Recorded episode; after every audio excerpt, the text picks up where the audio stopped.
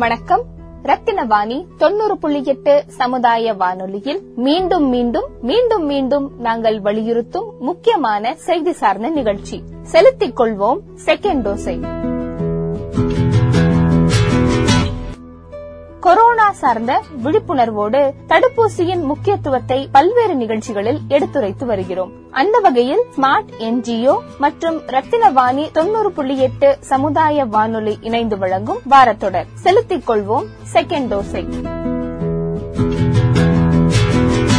வணக்கம் நேர்களே இந்த வார நான்காம் அத்தியாயத்தில் ஓர் மகிழ்ச்சிகரமான செய்தியோடு உங்களோடு அளவலாவ காத்திருக்கிறேன். கடந்த வாரம் நம் இந்தியா நூற்றி இருபத்தைந்து கோடி தடுப்பூசிகளை செலுத்தி கொரோனாவுக்கு எதிரான தொடரோட்டத்தில் மிக முக்கியமான மைல்கல்லை எட்டியிருக்கிறது. அதிலும் குறிப்பாக கடந்த புதனன்று மட்டுமே எண்பது லட்சத்தி முப்பத்தைந்தாயிரம் தடுப்பூசிகளை செலுத்தி சாதித்திருக்கிறது. நாளொரு மேனியும் பொழுதொரு வண்ணமுமாய் நாம் தடுப்பூசிகளை பற்றி கேள்விப்பட்டுக் கொண்டே இருக்கிறோம். உங்களில் தடுப்பூசியை எடுத்துக்கொண்ட பலரும் தற்போது பாதுகாப்பாக உணரத் தொடங்கியிருப்பீர்கள். ஒரு சிலர் தடுப்பூசிகளால் ஏற்படும் லேசான விளைவுகளை பற்றி அச்சப்பட்டுக் கொண்டே தடுப்பூசிகளை எடுத்துக் கொள்வதை காலம் தாழ்த்திக் கொண்டிருப்பீர்கள். உங்களின் ஐயங்களின் தெளிவாக இவ்வத்தியாயம் அமையும் என்பதில் ஐயமில்லை. கடந்த பகுதிகளில் உங்களிடம் கோவிட் தொற்றின் அறிகுறிகள் தொடர்பான ஆழமான பார்வையை முன்வைத்திருந்தோம். தற்போது தடுப்பூசி செலுத்திக் கொண்ட பின் உடலில் ஏற்படும் இடைக்கால லேசான அறிகுறிகளை பற்றி பார்க்க இருக்கிறோம். தங்களுக்கே தெரியும் கோவிட் தடுப்பூசியானது பல்வேறு கட்ட மருத்துவ பரிசோதனைகளுக்கு பின்னரே பாதுகாப்பானதாக சான்றளிக்கப்பட்டுள்ளது. இருப்பினும் இவை எதிர்பார்க்கப்பட்ட ஒரு சில உடலியல் விளைவுகளை ஏற்படுத்துகிறது. இவையும் மிகச் சாதாரணமானவையே. உடலில் தடுப்பூசி செயல்படுவதற்கான சமிக்கையே இவை. சற்றே விரிவாய் காணலாம். நாம் தடுப்பூசி செலுத்திக் கொண்ட பின் லேசான விளைவுகளை உணர்ந்திருப்போம். தடுப்பூசி உடலில் நுழைந்தவுடன் நமது உடலானது எதிர்ப்பொருளை தடுப்பூசிக்கு எதிராக நோய் தடைக்காப்பு மண்டலத்தை தூண்டி சண்டையிடச் செய்கிறது. மேலும் உடலானது குருதி ஓட்டத்தை அதிகரிக்கச் செய்வதன் மூலம் உடல் வெப்பநிலையை அதிகரிக்கச் செய்து எதிர்பொருட்களை அழிக்க முற்படுகிறது. இதன் விளைவாகவே காய்ச்சல் மற்றும் உடற்சோர்வை நாம் உணர்கிறோம். இவை வருங்காலத்தில் நோய் கிருமிகள் உடலில் நுழைந்தால் எவ்வாறு எதிர்ப்பது என்பதன் தற்காப்பு சோதனை நிகழ்வே ஆகும். இதற்கு உதாரணமாய் வள்ளுவரின் குரட்பா ஒன்றை கூறலாம். வினைவழியும் தன்வழியும் மாற்றான் துணைவழியும் தூக்கிச் செயல். அரசன் ஒருவன் போரில் வெற்றி பெற வேண்டுமாயின் தன்னுடைய வலிமையைப் போல பகைவரின் வலிமையும் அவருக்கு துணை செய்பவரின் வலிமையும் அறிந்து வைத்திருத்தல் தகும். அப்படி செய்திருந்தால் மட்டுமே அவன் போரில் வெற்றி பெற முடியும். அதுபோலத்தான் நோய்க்கிருமியின் வலிமையை முன்கூட்டியே உடலானது தெரிந்து வைத்திருந்தால் மட்டுமே அதனை அழித்து நம் உடலை பாதுகாக்க இயலும். இத்தகு செயல்முறையே தடுப்பூசியின் தலையாய பணியாகும். தரவுகளின்படி நான்கில் ஒருவர் தடுப்பூசி செலுத்திக் கொண்ட பின் லேசான விளைவுகளை எதிர்கொள்கின்றனர். பெரும்பாலான விளைவுகள் ஓரிரு நாட்களில் அல்லது ஒரு வாரத்தில் மறைந்துவிடக்கூடியவை. மிகவும் வெகு சிலரே ஒவ்வாமையினால் பாதிக்கப்படுகின்றனர். இருப்பினும் இவையாவும் நம்முடைய அன்றாட வாழ்க்கையை பாதிப்பனவல்ல. இவை இயல்பானவை என்பதை நீங்கள் புரிந்து கொள்ள வேண்டும். கோவிட் தொற்று ஏற்பட்டு குணமடைந்த ஒரு சிலர் தடுப்பூசி எடுத்துக்கொண்டால் மீண்டும் தொற்று ஏற்பட்டு விடுமோ என்று அஞ்சுகின்றனர். நான் ஒன்றை உறுதியாக கூறுகிறேன். சான்றளிக்கப்பட்ட எந்த ஒரு தடுப்பூசியும் உயிருடன் நோய்க்கிருமிகளை கொண்டிருப்பதில்லை. பலருக்கு தடுப்பூசி செலுத்திக் கொண்ட ஆறு முதல் இருபத்தி நான்கு மணி நேரங்களில் அறிகுறிகள் ஏற்படுகின்றன. எனவே முன்னர் கூறியதைப் போலவே இவை சாதாரணமானவைதான்.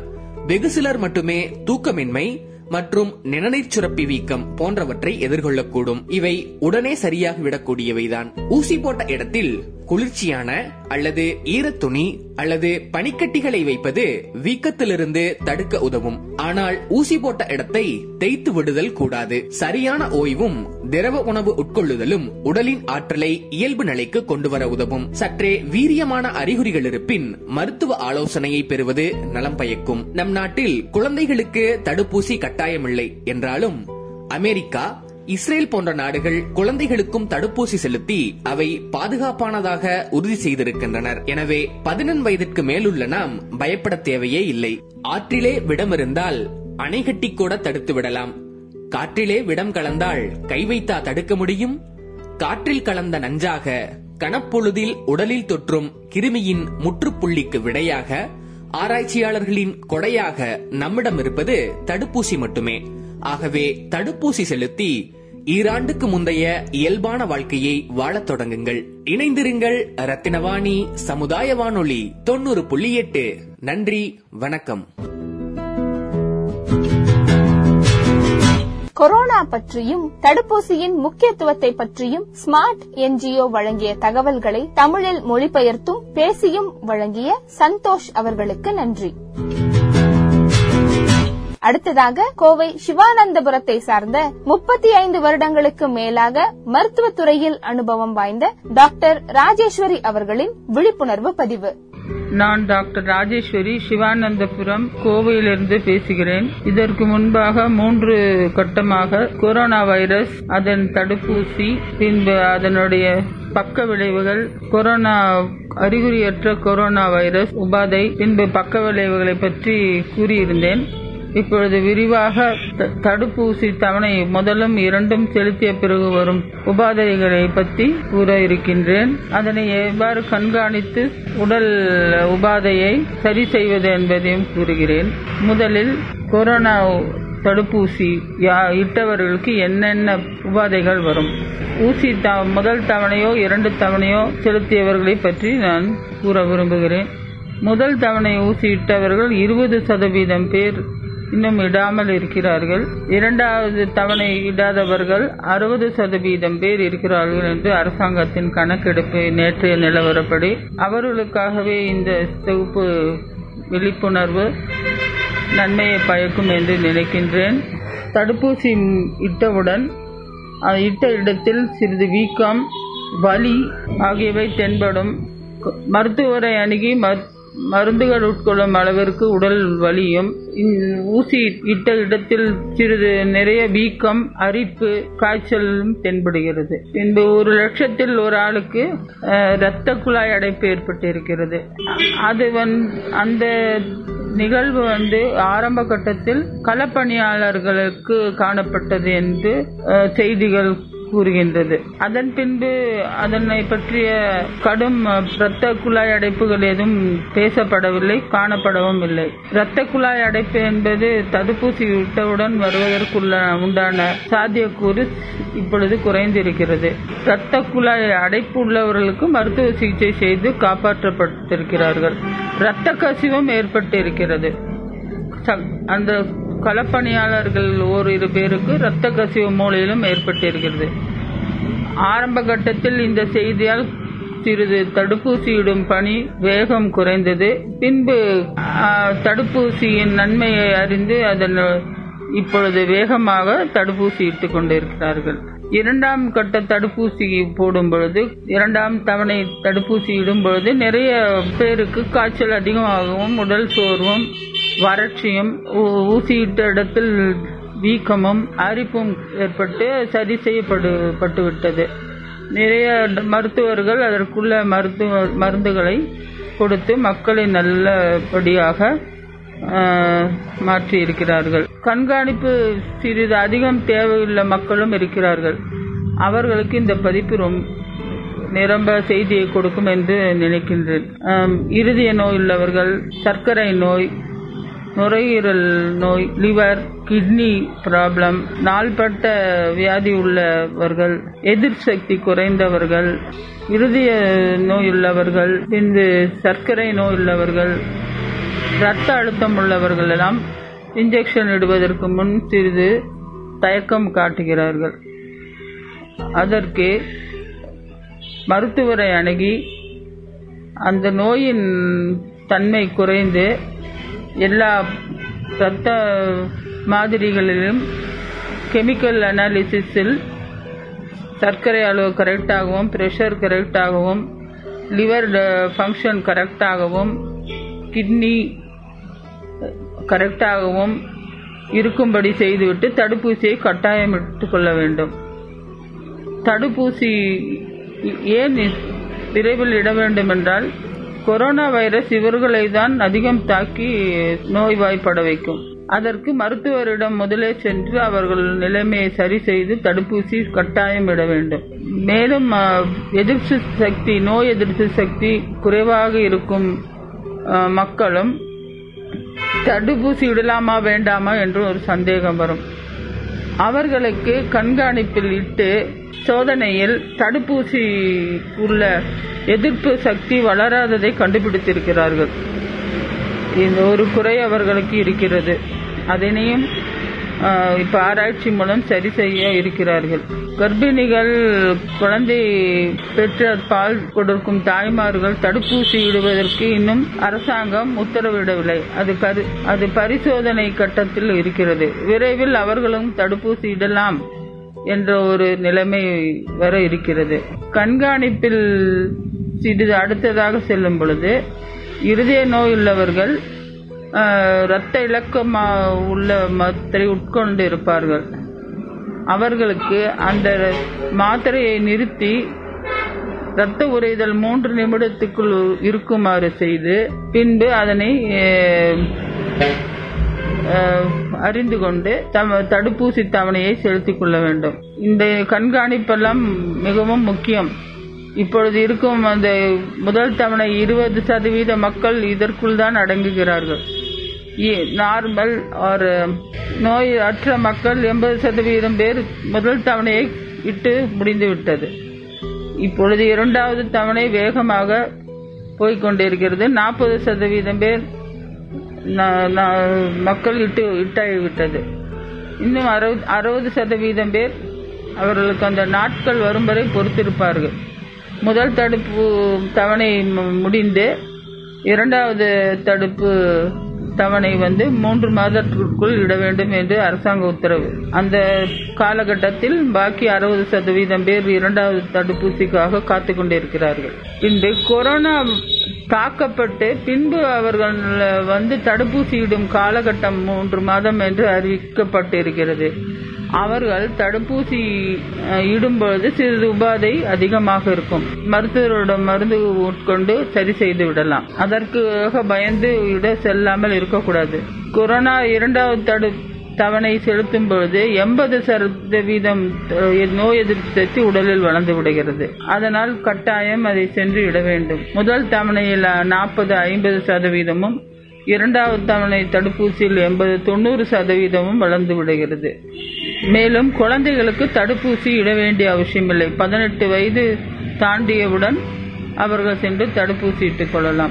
மிகவும் உடல்நிலை மோசமாக இருக்கும் மக்கள் டெபிலிட்டேட்டிங் டிசீஸ் என்று சொல்வார்கள். நோய்வாய்ப்பட்டு படுக்கையில் இருக்கும் நோயாளிகள் அவர்களுக்கு தடுப்பூசி இடக்கூடாது. தடுப்பூசி இடும் அளவிற்கு அவர்களுக்கு எதிர்ப்பு சக்தி உடலில் இல்லை. அவர்களும் மருத்துவரை அணுகி அவர் மருத்துவரின் ஆலோசனையை ஏற்று தடுப்பூசி இடுவதை கட்டாயப்படுத்தக்கூடாது.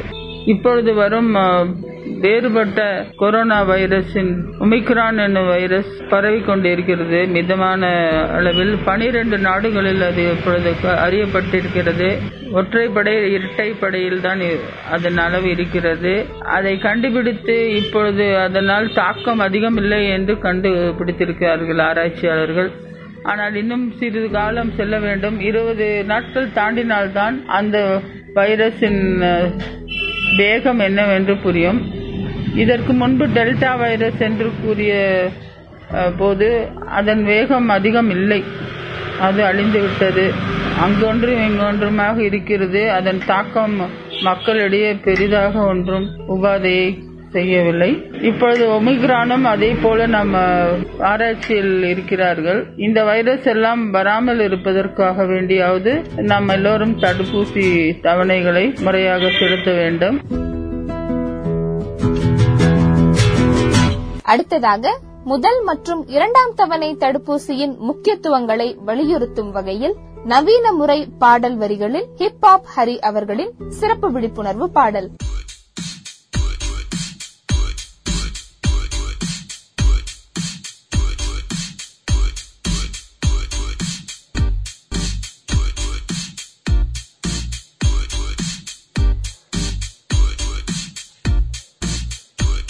ஹே கவலை வேண்டாம் நண்பா. கோவேக்சின் இருக்குது தெம்பா ஹே கவலை வேண்டாம் நண்பா. கோவிஷீல்டு இருக்குது தெம்பா. ஹே கவலை வேண்டாம் நண்பா. கோவேக்சின் இருக்குது தெம்பா கவலை வேண்டாம் நண்பா. கோவிஷீல்டு இருக்குது தெம்பா.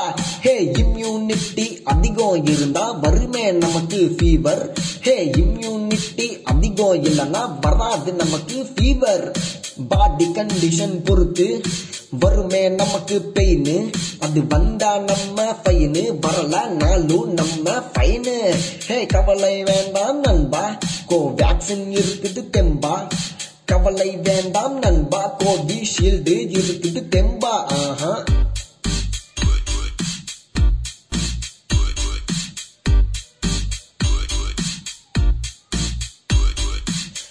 வீடியோஸ் போடுங்க மறக்காம அது போட்டா வராது கொரோனாங்க பெயின் அண்ட் ஃபீவர் வருமே நமக்கு அதுதான் நமக்கு தருமே. நல்லது பெயின் அண்ட் ஃபீவர் நினைச்சு நீங்க செகண்ட் டோஸ் போட யோசிக்காதீங்க. கண்டிப்பா ரெண்டு டோஸும் போடுங்க. கொரோனாவை துரத்தி ஹாப்பியா இருங்க கவலை வேண்டாம் நண்பா.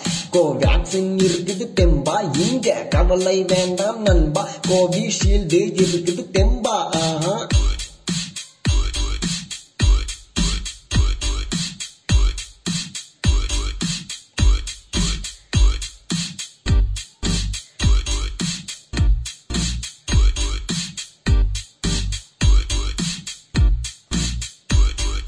கால் பண்ணுங்க ஒன் நாட் போர்க்கு இலவச மருத்துவ உதவி மையம். நிறைய சந்தேகம் இருக்கலாம் உங்களுக்கு. கேட்டுக்கோங்க. நூத்தி நாலுக்கு கவலை வேண்டாம். உங்களுக்கு பதில் சொல்ல நம்ம அரசு இருக்கு. நூத்தி நாலுக்கு போனை அழைத்து சந்தேகம் கேளுங்க. பயத்தை ஒழித்து கவலை வேண்டாம். உங்களுக்கு பதில் சொல்ல நம்ம அரசு இருக்கு. நூத்தி நாலுக்கு போனை அழைத்து சந்தேகம் கேளுங்க. பயத்தை ஒழித்து கவலை வேண்டாம் நண்பா. கோ வேக்சின் இருக்குது. தெம்பா.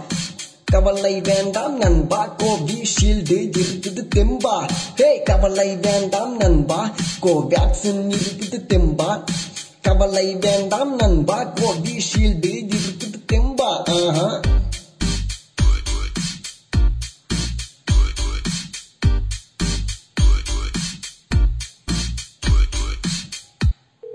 ஹலோ வணக்கம் சார் நான் ஹரின்னு சொல்லிட்டு கோயம்புத்தூர்ல இருந்து பேசுறேன். சொல்லுங்க ஹரி என்ன தேவைக்காண்டி கால் பண்ணிருக்கீங்க? சார் நான் டூ வீக்ஸ் முன்னாடி ஒரு இது செகண்ட் டோஸ் போட்டேங்க சார் ஓகே அது வந்து ஃபர்ஸ்ட் டோஸ் போட்டப்ப ஃபீவர் அப்புறம் பாடி பெயின்லாம் இருந்துச்சு. செகண்ட் டோஸ்க்கு அது வந்து எந்த சிம்டமே தெரியல. அது எதுவும் ப்ராப்ளம் இல்லை இல்லைங்க சார் இல்ல சார் அதனால ப்ராப்ளம் இல்ல ஓகே ஓகேங்க